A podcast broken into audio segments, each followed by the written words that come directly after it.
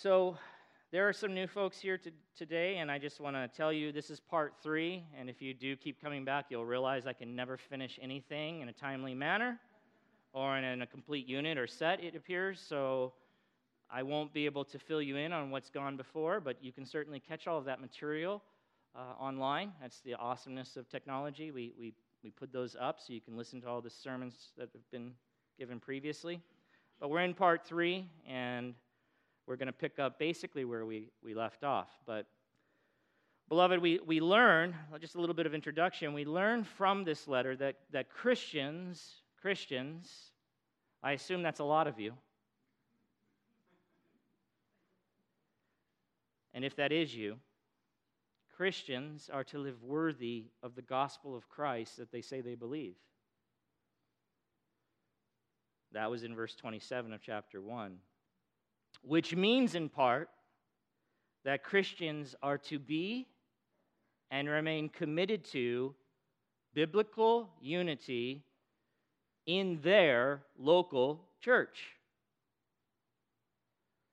which entails Christians laying aside their personal agendas or anything that would be detrimental to the unity of their church.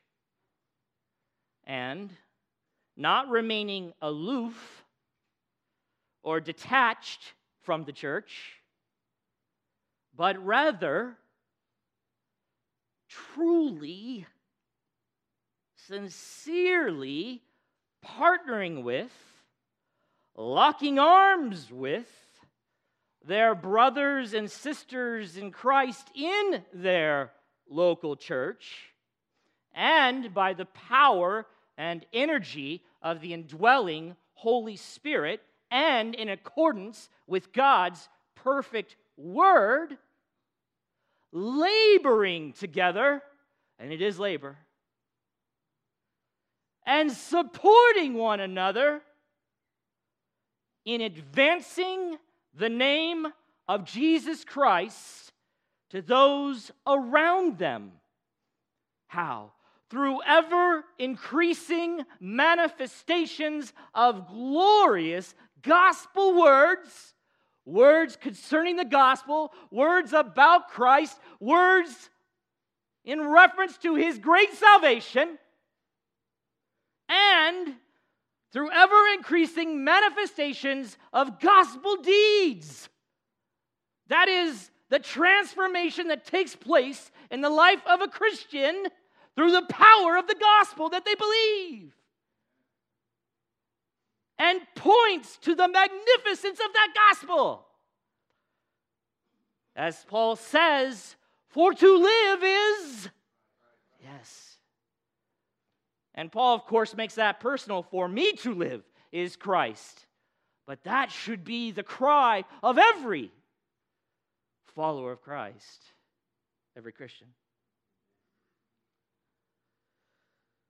So, with that, let's read the text. Philippians 2, verses 1 through 4, the Apostle Paul writes this So, to the church in Philippi, if there is any encouragement in Christ, any comfort from love, any participation in the Spirit, any affection and sympathy, complete my joy by being of the same mind, having the same love, being in full accord and of one mind.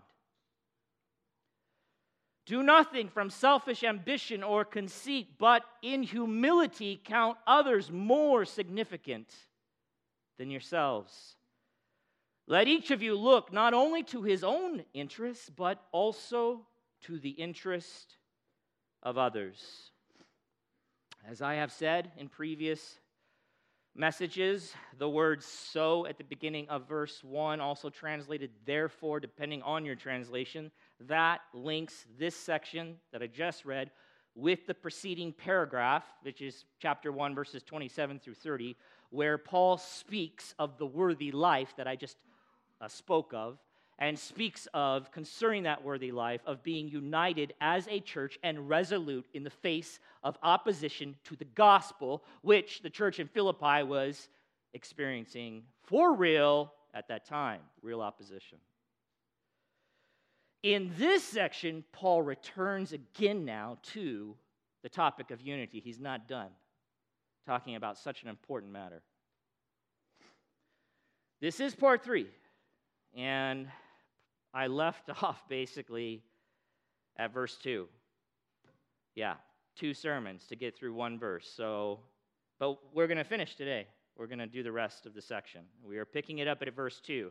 Again, I encourage you to go back and listen if you didn't, but for a little bit of review, the four expressions or statements that we that we see there in verse 1, they convey what is true of the church in Philippi. There's no, it's not a, it's not a matter of doubt or question. They convey what is actually true of the church in Philippi. And for that matter, these are things true of any church, any church, because of the gospel because of the work of salvation.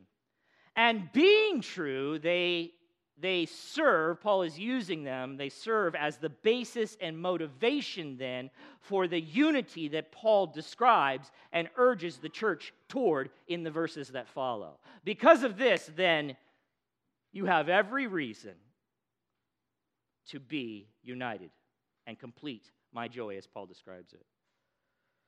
And if I were. Uh, to paraphrase these things and try to bring them all together, here's the phrases in the Word of God. If there is any encouragement in Christ, any comfort from love, any participation in the Spirit, any affection and sympathy, and I explained to you that if could be translated since there is. Since there is. It's a conditional uh, statement. Since there is, then.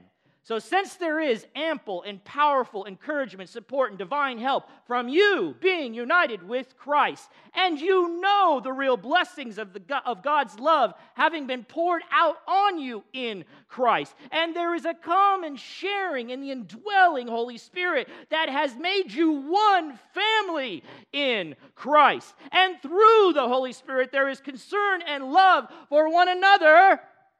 Verse 2 complete my joy. Which is the only imperative or command in this long sentence in the Greek that runs from verse 1 through verse 4. That's the command complete my joy. And then he'll explain how they are to do that, but it has everything to do with unity. I've given you the reason and the foundations and the, every motivation that you have in the gospel to do this very thing complete my joy, be united and he'll explain that. All right, you with me? I left off last time, though, by saying, is that self serving? Complete my joy. Like, is he, what's that about? I told you to think about that, and I said, no, it's not. I said, it's not self serving that Paul would say that.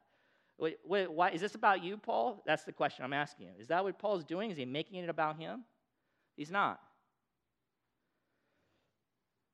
Complete my joy by being of the same mind, having the same love, being in full accord and of one mind. Complete my joy, you could, you could translate it like this Bring my joy to its full completion. Bring my joy to its full completion, church in Philippi that I love. My gospel partners, bring my joy to its full completion. Is it self serving? It's not. One writer says this this imperative seems unnecessary. In other words, you could leave it out. He could just say, go skip that and just go right to be of the same mind, have the same love, be in full accord and of one mind. But he inserts this complete my joy. He interjects this strong personal appeal to the church in Philippi. And the writer says, while on the surface this may sound self serving, in reality it speaks volumes about Paul's heart. And remember, I said that one of the things about this letter is it, it is very good at exposing, revealing to us the Apostle Paul's heart, which is inspiring, convicting, and challenging. I'm speaking personally to my own heart. Paul's heart, you know, we always talk about David. He's a, he has, when we talk about King David, we say always something we point out about King David is we say he was a man after God's own heart. Boy, that man had a heart for God. An imperfect man, for sure. That man had a heart for God. Yeah? You can't read the Apostle Paul And by that I mean read the letters that he wrote contained in the Bible and not come away with the same conclusion. He loved God, he loved Christ. And, and as we look at this letter and we consider this command, bring my joy to full completion. We see this is a, a holy command, a worthy command, a glorious command.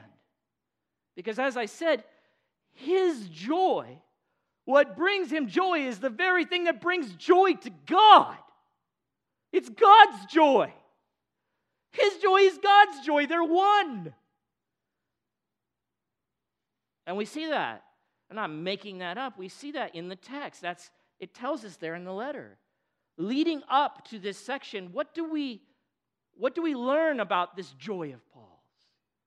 Well, right at the opening, let me remind you in verse 1 in chapter 3 or sorry, chapter 1, oof, reverse, verse 3.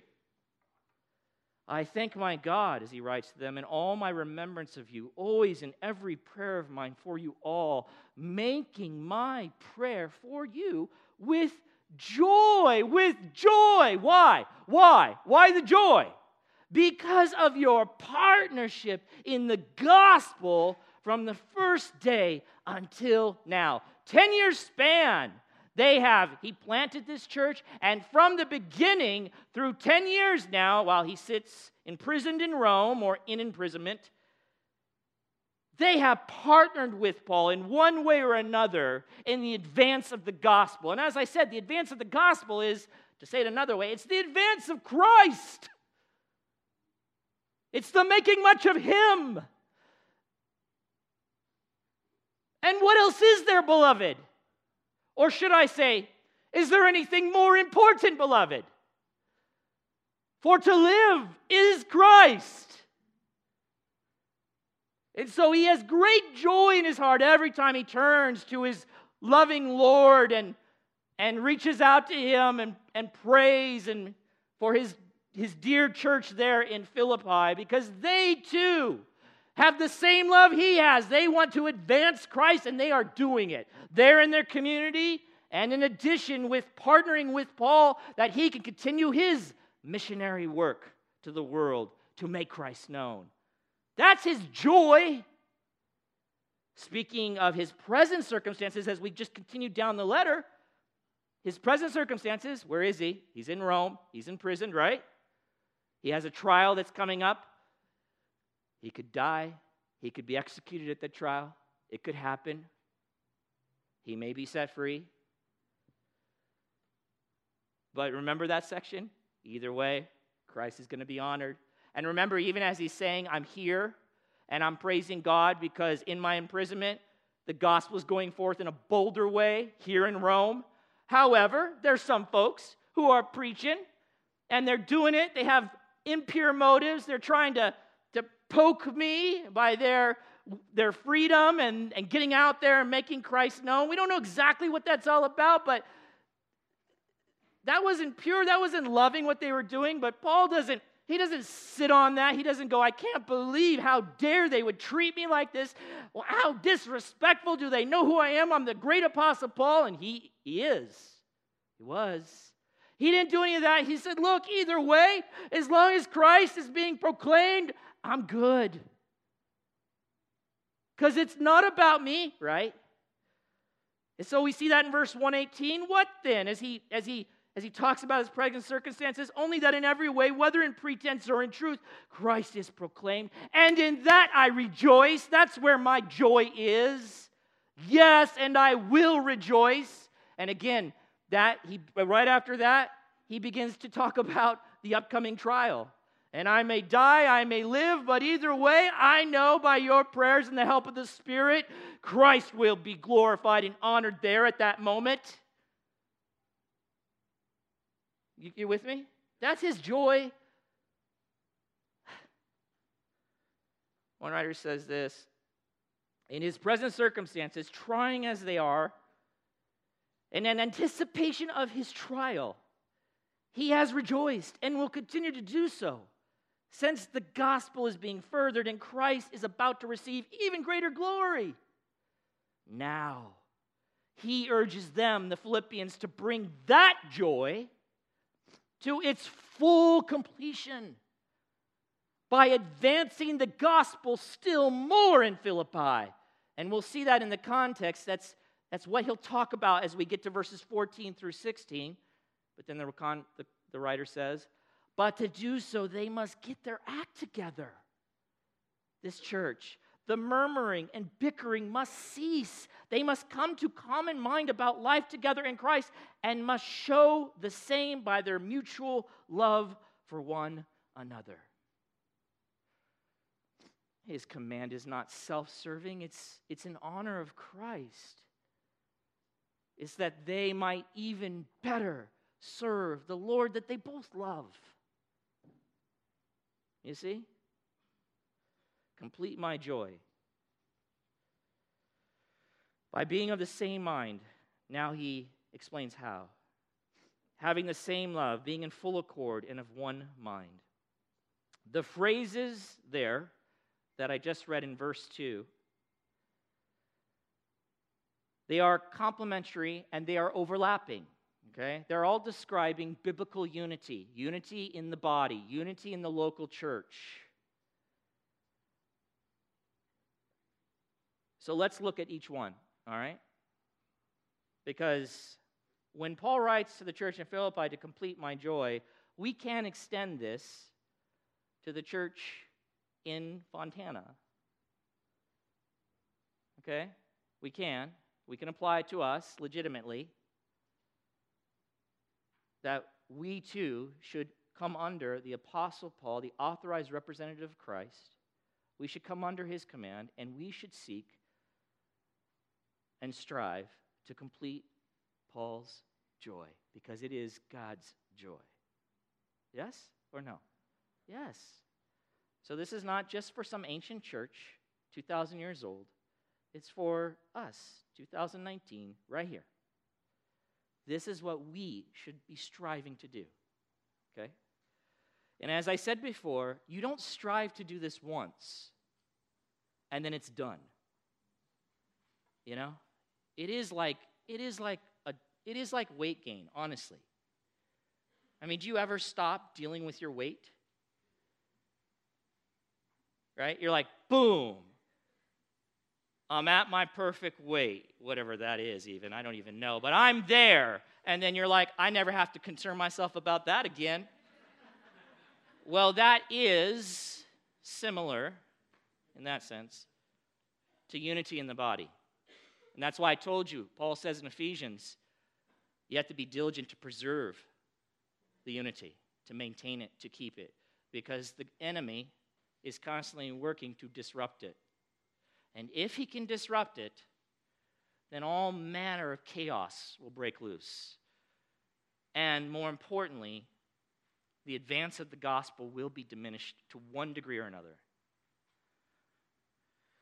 And of course, the enemy uh, is not only working against it, but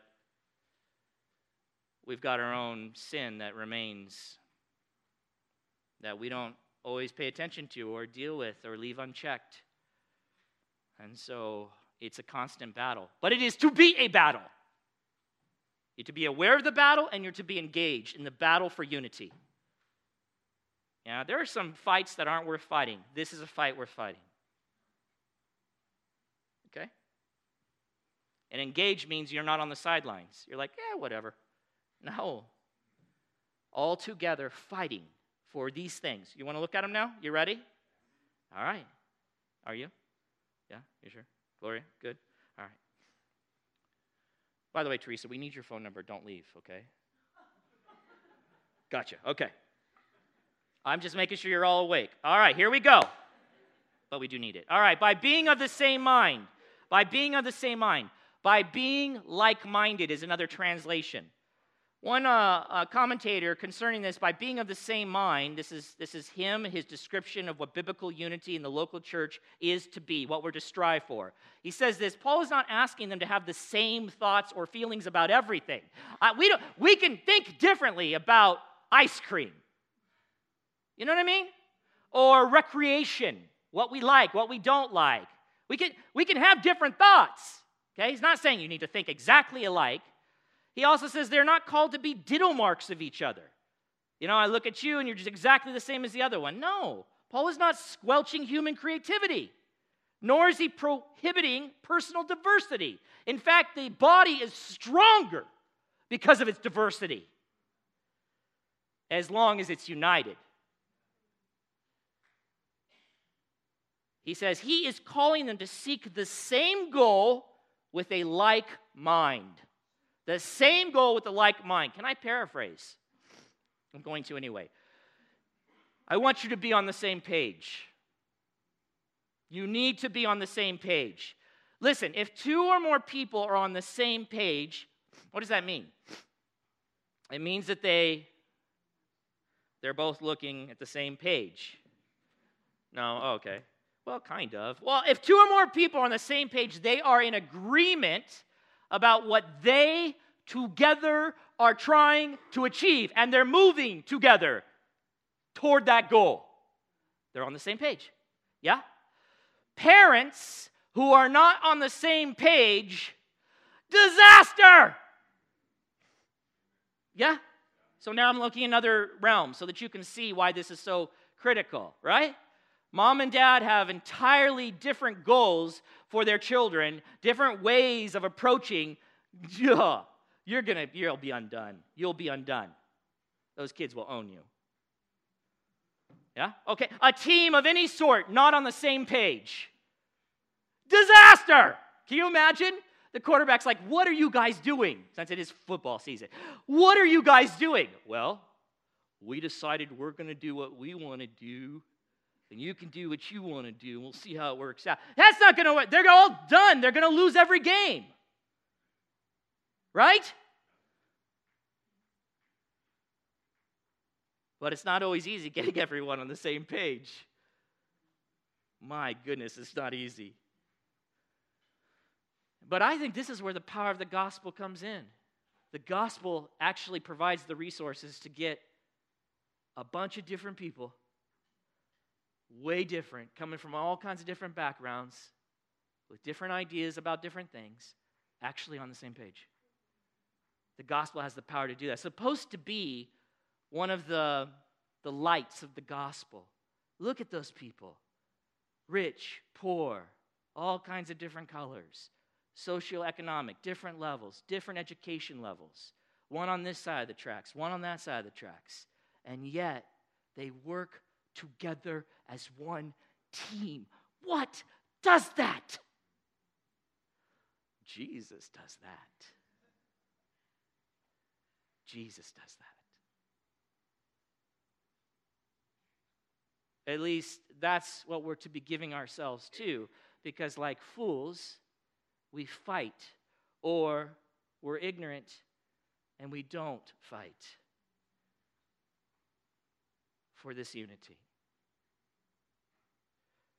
Instead, we fight with one another. Like I said, that's not a good fight to have. Okay? So, be on the same page. Having the same love. There's the next phrase, all right? I want you to be of the same mind. I want you to have the same love. To what does this refer? I'm going to tell you, it's ambiguous. It's a little, uh, it's not super clear. The same love. So, as I look at Bible scholars, one scholar that I respect says, What can this be but a love identical with God's love? His own love bestowed on us so that we act and react as He would do. So basically, the same as God's love towards you that Paul spoke of in verse 1. You've experienced this love. I want you to have that same love among yourselves, the very love that you have experienced of God, which is a biblical love, which is that self sacrificing, caring commitment that shows itself in seeking the highest good of those loved. Yeah? All right. Another commentator says that he thinks it's reciprocal love for one another, mutual love. In other words, you have the same love that he has for you. Same. Just it's mutual, it's not one way. Okay. But it's ambiguous enough to, to include both ideas. It could certainly include both ideas. And that's the position I would take. So one writer says the same love that he wants them to have points back to the statement in verse 1 if there is any comfort from God's love. The context demands that he is, first of all, urging the church to have the, the same love for one another that they have already experienced in God's love for them. By this we know love, that he loved us. So, the very love we are called to show to one another is not a love we have to figure out or create. It's the very love that we have been shown in Christ by God. You see? So, it's not the world's idea of love, which is if I do for you, you do for me. It's God's love. It's not even just God's idea, it's actually His love showed to us, manifested to us in the person of Christ, sent on our behalf to reconcile us to himself. Even though we didn't deserve it, even though we actually deserve the opposite. But the writer says at the same time, he wants them to have shared love, each having the same love for the other. So it's no, I would be comfortable with that. It's both ideas. Both ideas can be included in this statement, having the same love. And then he says in chapter 1, verse 9, Paul told them that he prays that their love might abound still more and more. Do you remember that? He prays that their love might abound still more and more. That tells you something. There is love among them, right? And he's praying for that very love to excel even more, to increase. So the writer says, Love, therefore, is not lacking in this community. At issue is the danger of its being eroded by internal friction by their not having the same disposition about what it means to be God's people in Philippi, to be that church, or to be a church. They don't have the same mind, or there's some confusion about that, or not all of them have the same mind. And because of that, there is danger, there is eternal friction, there is bickering, which could lead to a decrease in the love that they are to have for one another. So have the same love. Don't let that happen. Root out those things that would prevent that from happening and do the things that accelerate and manifest and demonstrate that love, that love for one another. Three, being in full accord and of one mind. All right? Being in full accord and of one mind. So they are to have the same love, they are to be of the same mind, and now they are to be in full accord and of one mind. One translation puts it like this working together with one mind and purpose. That's a that's reasonable. That's a fairly reasonable translation of what's being said here. Let me break it down though. Full accord. Full accord. This term occurs only here in the New Testament. So we don't have a lot of other places to look. You know? But in the Greek, it literally means like souled or one souled. So, one commentator says the word means souls together. Souls together. Right? So it suggests harmony. Harmony with one another. They're in sync, if you will. Souls together. Again, remember, these, all these phrases are complementary to one another or overlapping. They're all getting at the same idea biblical unity. One writer just says this the word here means something close to harmonious or together as one person. Again, putting emphasis on unity. Unity, both in feeling as well as in thought and in action. Again, not that we think the same way about everything, but we think the same way about something, about our purpose, about what God has us here for, for why He has saved us, or why He has chosen to gather us together. We're thinking the same about that. We have the same feelings about that. We're driven to that. We're working together for that. We're harmoni- harmoni- har- my goodness, harmonizing. That's probably the wrong way to say. Why do I do that? I did that before when I was in Romans, and it's still hearing me. Harmonizing. And then he says, full accord and being of one mind. Can someone check the air for me? Seriously, thank you. If I'm dying, then you're dying, and that's not good because we're going to ramp it up here. Being of one mind. This, this is, again, I think, overlap with being of the same mind. Okay? So he just comes back and he hits it again. It's, it's very closely related to being of the same mind, being of one mind. It literally calls for believers in Christ to be those who are thinking one thing. Those who are think thank you, brother. Those who are thinking one thing. All right? So I found this and I wanted to share it with you from one uh, commentator, which I thought was helpful as we think about what it is to be united in this local fellowship. He says this being of one mind in full accord, having the same mind, having the same love, but specifically being of one mind and having the same mind. He says this repetition. That's what we see here repetition of the same mind, of one mind. Hammers home his challenge to be united by focusing on one common goal and concentrating together on one thing. Divisions can be overcome only by taking on a common yoke and pulling together in the same direction. When believers are preoccupied with their personal agenda, they will pull in different directions and split the church into separate interest groups. By focusing on their own egocentric priorities, they will be disunited. Only by setting their minds on one thing will they be united by one common subject. Although the content of the one thing is not explicitly stated at this point, the entire letter to the Philippians asserts that Christ is the one common subject that unites and binds believers together. When Christians declare that to live is Christ and desire to know Christ above all other things, then they will be of one mind because they will be worshiping and serving together the one who God exalted to the highest place. That was so well said. So well said.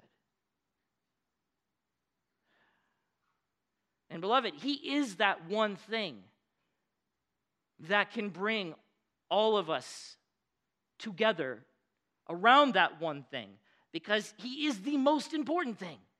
We could have disagreements about our other personal things, about which one is more important than the other, but there is nothing greater than Him and His cause and His advancement and His promotion and His fame. There's nothing greater. And I say that only because it's not because I'm smart. I, I think I'm smart. Some may doubt that, but it has nothing to do with that. There are smart people who would deny what I just said, much smarter than me intellectually. I say that because the Spirit of God has convicted me of that, brought that conviction in my heart. And I believe it's the same conviction that the Spirit of God brings to all the children of God. There's nothing greater. Now, we get stupid sometimes and think there is something greater, but the Spirit of God has a way of bringing us back to our senses, to helping us see things rightly, biblically, as God has declared they are. Right? So it's the one thing. What else are we going to get? There's nothing else we could actually get united around. There's nothing that has the weightiness, the worthiness to draw us all together under the one thing. It is Christ. It is Christ. And it's Him. So now, after he says and explains what it is to complete his joy, as he further describes what biblical unity in the church should look like and what we should strive for and cultivate and seek to maintain, he has to address some problems that are a danger to that unity. And he does that, and then he also provides the positive of how they should be thinking and treating one another in order to help with the unity. So he says this Philippians 2 3 Do nothing from selfish ambition or conceit. Stop. So again, this is not a separate, this is all has to do with the unity. I told you it's one long sentence in the Greek. And actually, the word do is not there. He's just saying, and basically, and nothing, let nothing happen, let nothing uh, be about you be about selfish ambition or conceit. And that's, by the way, excellent counsel in general, right? I mean, just like husband, wife, do nothing from selfish ambition or conceit. Uh, employee, do nothing from selfish ambition or conceit. I mean, it's just good counsel. Just memorize that passage. But it's in a context. And it's specifically dealing with the issue of this church and the matter of disunity or the potential for disunity, and Paul wanting them to make his joy complete, to bring it to its max. And so, in order for that to happen, they need to put these things away from them. And I, and I don't think these are like just general things. He's like, you know, just generally speaking, put this away from you. No. He has heard report back about this church, and I think these are specific issues, actual issues for the church in Philippi. And as I said, these are the very things that work against the unity that Paul was calling upon the Philippian church to have. And by the way, remember this, don't forget this. He's calling upon the church to have this unity because being united, that will better advance the gospel of Christ. And that is what it's about. So it's not like, yay, you're united, and then we end there. No, we're united for a purpose. We're united around a person. We're united for Him. You see? To live as Christ. So let's look at them real quick. Selfish ambition.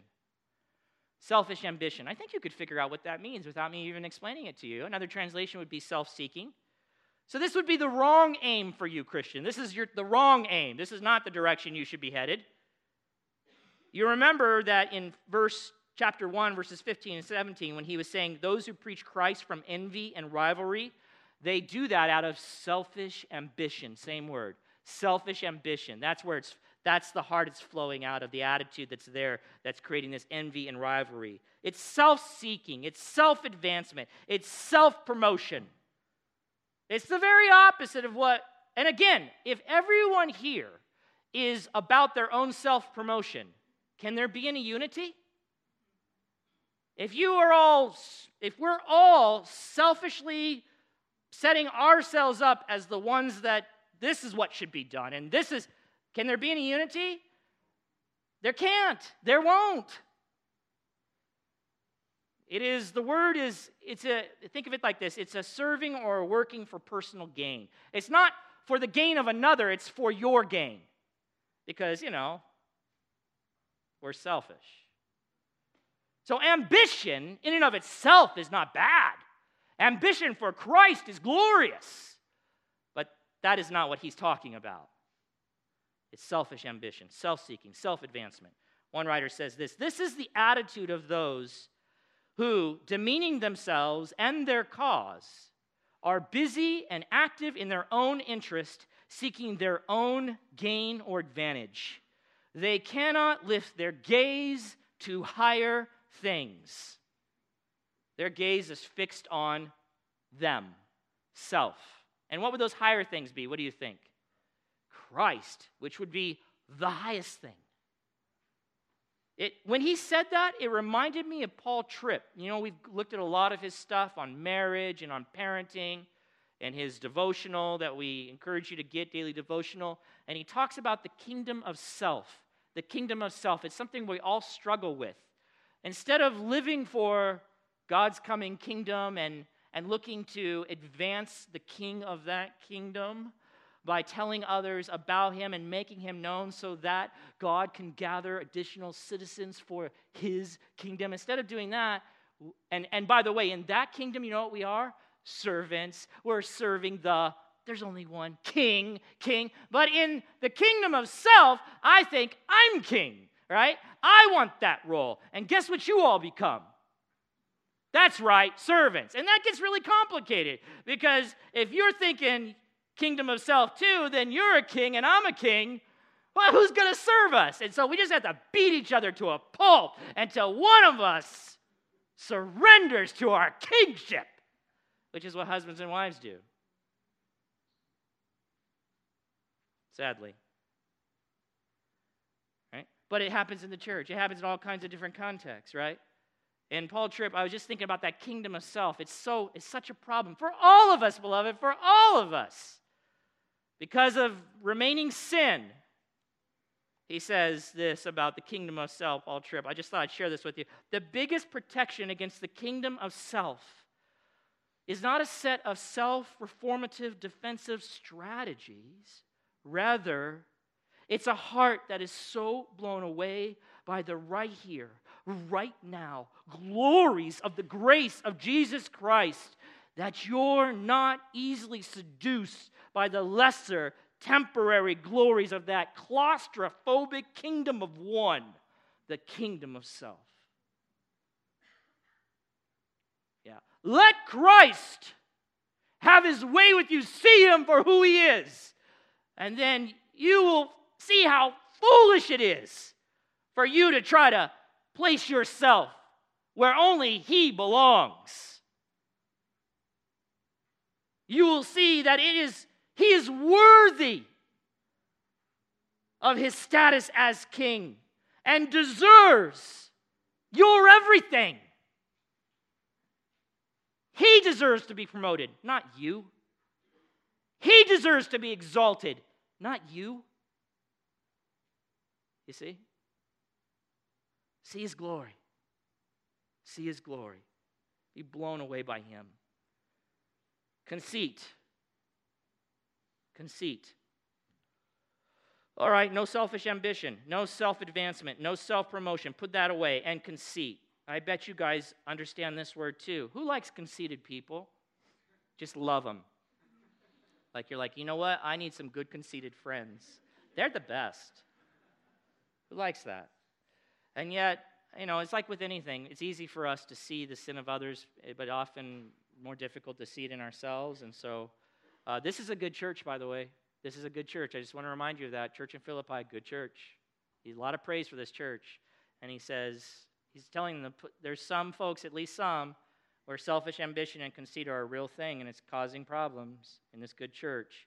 And if left unchecked, it could hurt their witness for Christ. And that would be the great tragedy. The Greek means, by the way, conceit, just in case you don't know, uh, an English definition would be excessive appreciation of one's own worth or virtue. Excessive appreciation of one's own worth or vir- virtue. The Greek literally means empty glory. That's what I mean empty glory. Self conceit. It is pride without proper basis. Empty conceit is another way it's translated. Vain conceit is the NIV. Vanity is the NET. This is so if the other one was the wrong aim, selfish ambition, this is the wrong assessment of yourself as a Christian. Wrong aim, wrong assessment. It is an exaggerated self evaluation. One writer puts it their glory is only a false illusion. Let me give you this quote. This word occurs throughout the Greco Roman world, the Greek word translated conceit in our ESV, to describe those who think too highly of themselves, not those who might appear to have grounds for glory, but those whose glory is altogether baseless.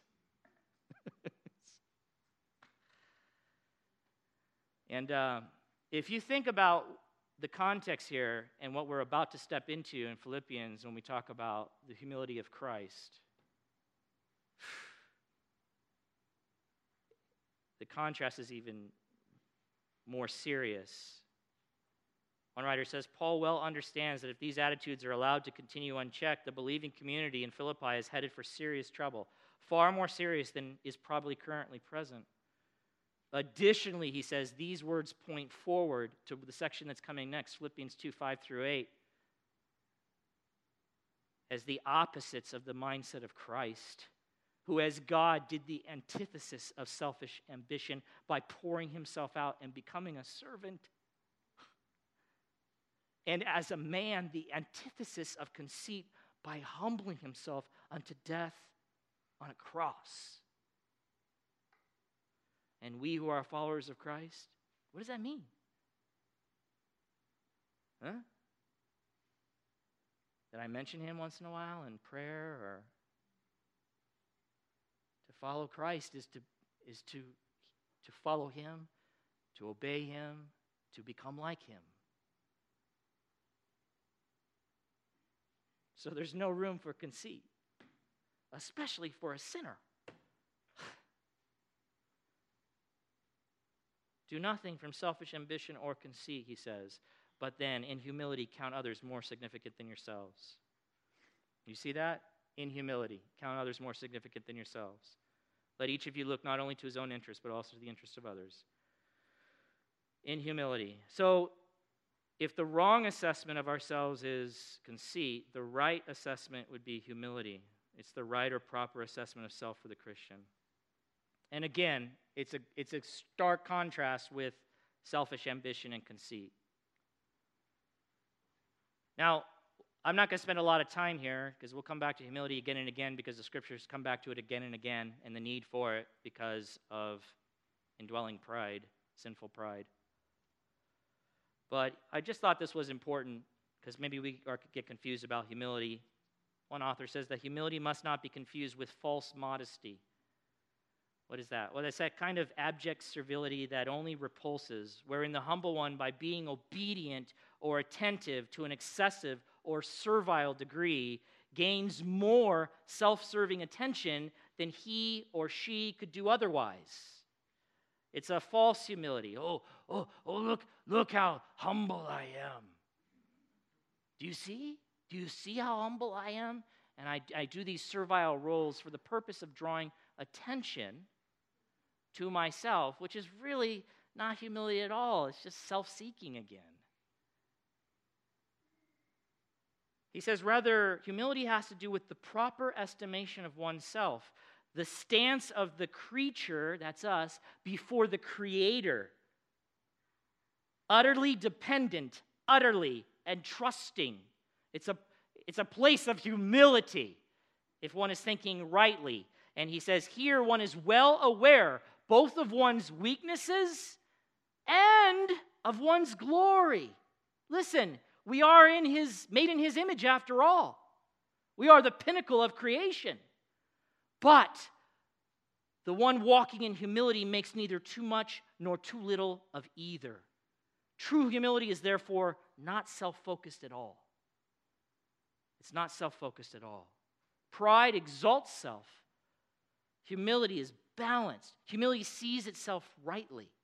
Humility understands that it's what, it, what we are, or what it is, or what we are. In humility, we understand rightly, totally dependent. We are the creature, He is the creator. And so, in humility, then, it won't be in pride, it won't be in, in self advancing or self promotion or in conceit, but in humility, the church is you us, brothers and sisters, are to count others more significant than ourselves. We are to count others more significant than ourselves. This is necessary for the sake of unity. Paul does not say, in humility, count yourself as nothing, as worthless, as having no value. He doesn't say that.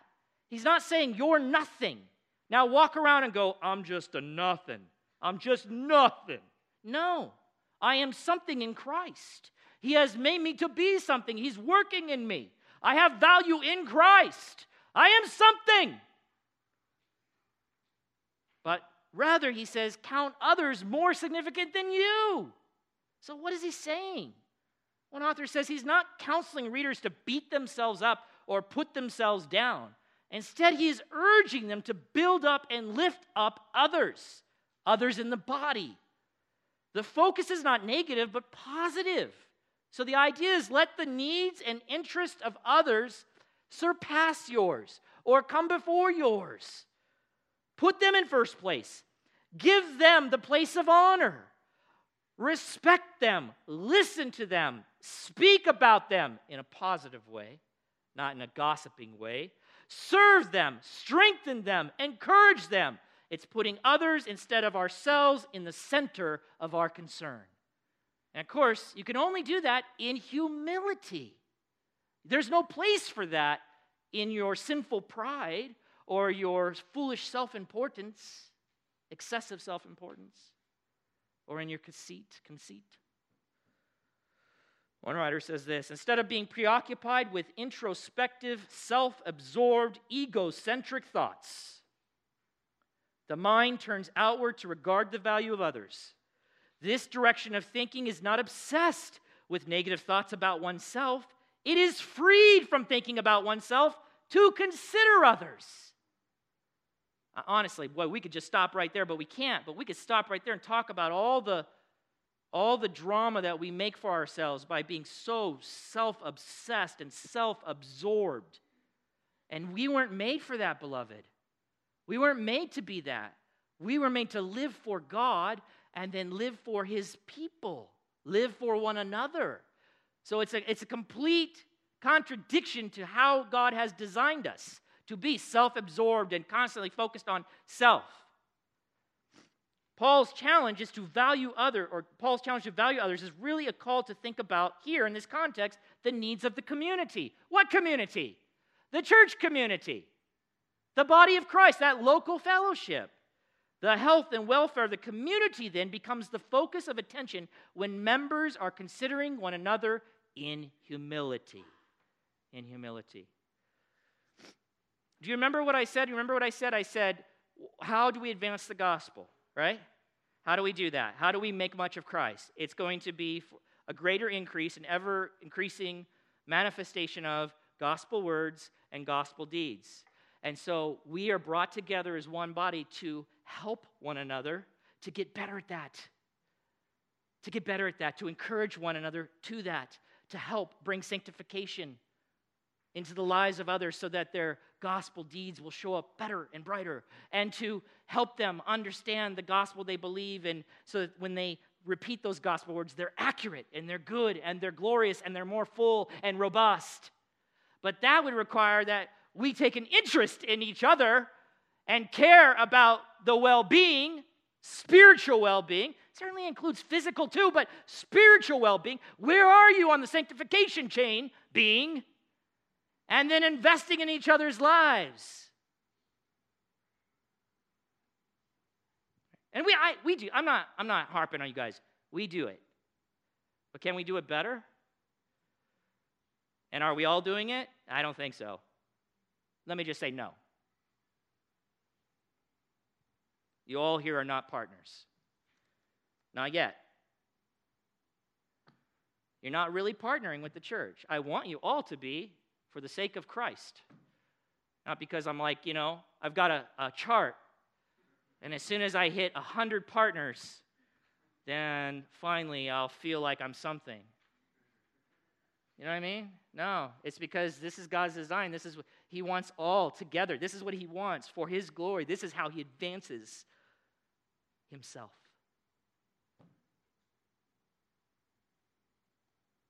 Where am I? I know.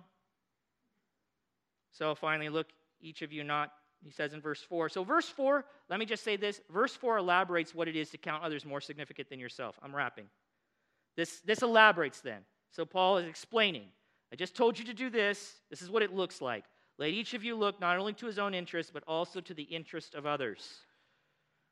Paul does not prohibit any interest in one's own affairs, right? He's not saying, hey, don't care about yourself. Don't, you know, don't, don't concern yourself with yourself. No.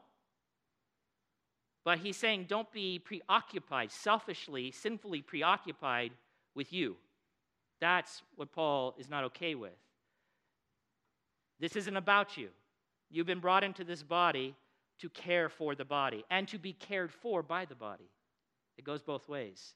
Give yourself to that. And by care, I don't mean care like in the sense that we might think of it just common care, but care as we're helping move each other into more Christ likeness so that we might be better gospel witnesses, so that we might do what God has called us to do as a local body advance the name of our Lord and Savior Jesus Christ. It's that's it's it is that simple. And so if you are if you if you are if you are looking not only to your own interest, but also to the interest of others, you would think differently about things. And I'll just give you a and then I'm done. Like, for instance, I've said this before, like growth group attendance. Like sometimes I, or church attendance. Let's try that one. Let's try church attendance. It catches more of you. I don't feel like going. I don't feel like going. Well, I get, you know, because I, and I'm okay. Or this, how about this one? I'm okay this week. Whatever that means. You're not, because none of us are. I, you know, we're not. But okay, let's go with it. I'm okay this week, or I don't feel like going. Okay, well, I guess if everything's about you, then that's the end of the decision. I guess so. But if you're part of this body, and you being there, if you're thinking, no, no, it's not just me, but I, I in order to do what Paul has asked me to do, I have to, I need to concern myself with the interest of others. There will be others there who maybe had a hard week or just need me to be there, just need me to be there so they can see you're here too, you're here too, and maybe we'll talk about something and I can pray for my sister or brother, or maybe it's just a comforting look or a smile or a hug. I mean, that's bare bones minimum. Or maybe it's something more serious that they need help or counsel, and you're not there. Why aren't you there? Because you don't feel like going. Well, yeah, if it's only about you, then I guess that's the end of the story. But if it's not, then you would think, could I be a blessing to others by being there? Yes. You, you hear what I'm saying? And I could keep going down the thing, but I'm over time again and you got to go get the kids out of the nursery. Father in heaven, we thank you, Lord, for your word.